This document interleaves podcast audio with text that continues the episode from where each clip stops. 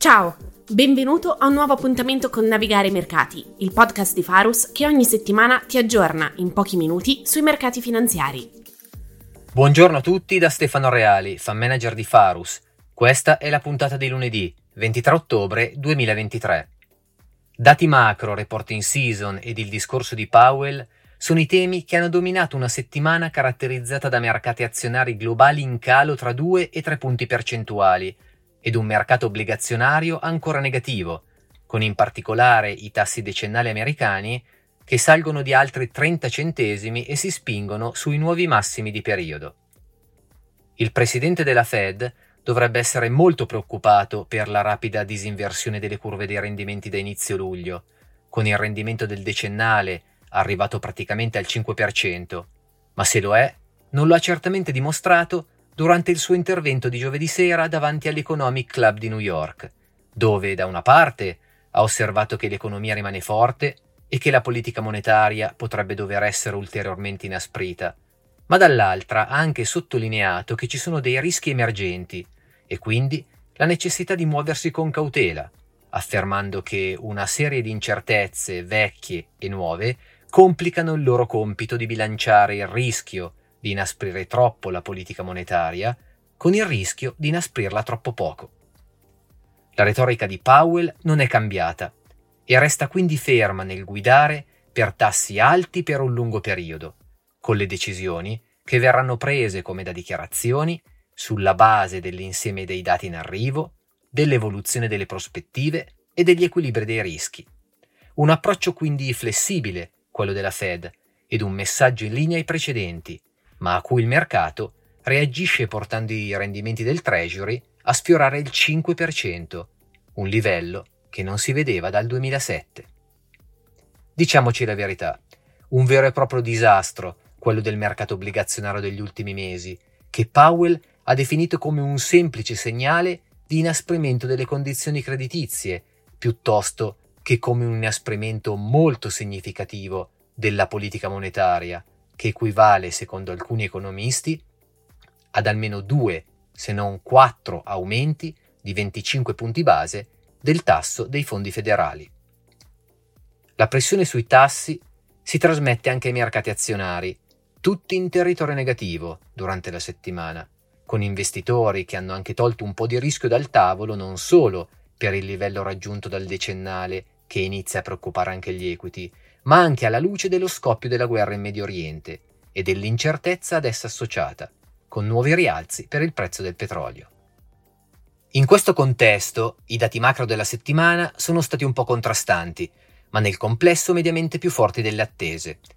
In particolare, sorprese positive sono arrivate dai dati sulle vendite al dettaglio per il mese di settembre, uscite in crescita dello 0.7% rispetto alle attese di 0.3%, ma soprattutto dati migliori sono arrivati dal mercato del lavoro, con le richieste di disoccupazione uscite a 198.000 rispetto alle attese di 210.000. Sul fronte invece dei dati macro deboli abbiamo avuto le vendite di case esistenti uscite al di sotto delle attese, con il tasso sui mutui a tasso fisso a 30 anni arrivato all'8%, il livello più alto dagli anni 90, un livello di tasso che sta senza dubbio indebolendo la domanda di alloggi, con le richieste di mutui per l'acquisto di case al livello più basso degli ultimi 30 anni. Gli investitori obbligazionari vorrebbero vedere indicatori economici più deboli per avere più fiducia che l'inflazione possa continuare a moderarsi, ma l'indice City Economic Surprise Index rimane su livelli elevati intorno ai 54, indicando dei dati macro ancora migliori delle attese che spingono i tassi a rialzo. Dall'altro canto, gli investitori azionari sono felici di vedere che la stagione degli utili è iniziata, ed è iniziata bene. Ad oggi ha infatti riportato circa il 20% delle società americane, non moltissime, ma il 73% di esse ha registrato sorprese positive sugli utili, battendoli per circa il 6%. Ancora più interessanti degli utili riportati sono sicuramente i commenti degli amministratori delegati circa l'evoluzione del business e sulle guidance fornite dalle varie società. Da questo punto di vista registriamo molti messaggi di cautela da parte dei CEO. Ad esempio, sul lato immobiliare, Equifax guida per un calo del 35% sulle richieste di nuovi mutui e Goldman Sachs ha registrato una svalutazione del 50% del valore dei suoi uffici. Queste news rappresentano il rumore di breve periodo. Come sappiamo, il rumore del mercato può essere assordante e le narrazioni estremamente avvincenti, ma quasi sempre i prezzi si muovono molto prima e seguire il rumore di breve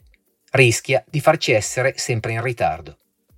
I prezzi di mercato del settore del real estate, ad esempio, trattano sul mercato a sconto del 50-60% sul valore degli asset già da mesi prima che Goldman Sachs si svegliasse nello svalutare i suoi uffici. Oppure un altro esempio è il titolo Pfizer, che era arrivato a valutazioni talmente depresse che nel giorno in cui hanno annunciato un taglio di guidance, il titolo è salito del 4%.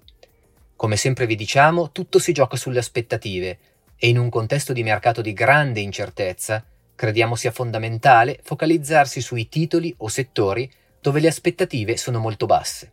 Questi settori sono in questo momento quelli difensivi, le utilities, i consumi non discrezionali, i titoli farmaceutici, anche i finanziari, che continuiamo quindi a preferire. Sono titoli e settori che stanno continuando a soffrire il continuo aumento dei tassi di interesse, ma le aspettative sembrano davvero essere state portate molto in basso e le valutazioni diventate molto ragionevoli. In settimana l'attenzione sarà sulla reporting season che entra nel vivo con diverse big di Wall Street alla prova dei conti, con un po' di volatilità da aspettarsi in corrispondenza dell'uscita dei risultati.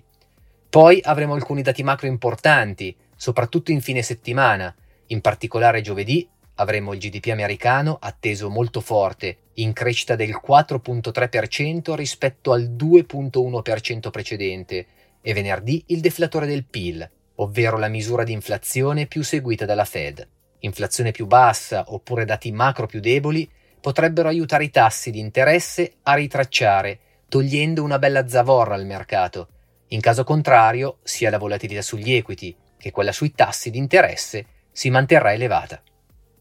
Anche per oggi è tutto, grazie e buona settimana a tutti.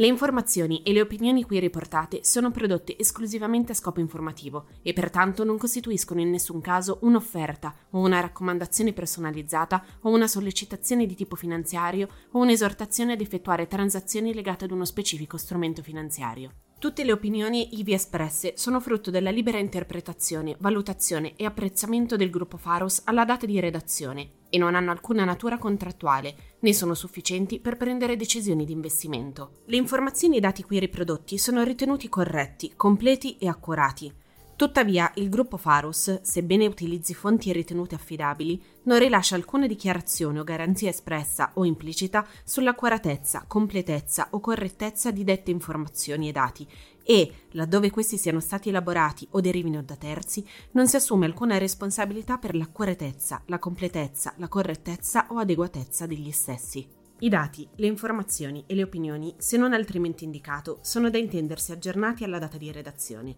e possono essere soggetti a variazioni senza preavviso né successiva comunicazione. Eventuali citazioni, riassunti o riproduzioni ad opera di terzi di informazioni, dati e opinioni qui riprodotti non devono alterarne il significato originario, non possono essere utilizzati per fini commerciali senza autorizzazione specifica del gruppo Farus e devono citare il gruppo Farus medesimo e il sito web farusmanagement.com quale fonte.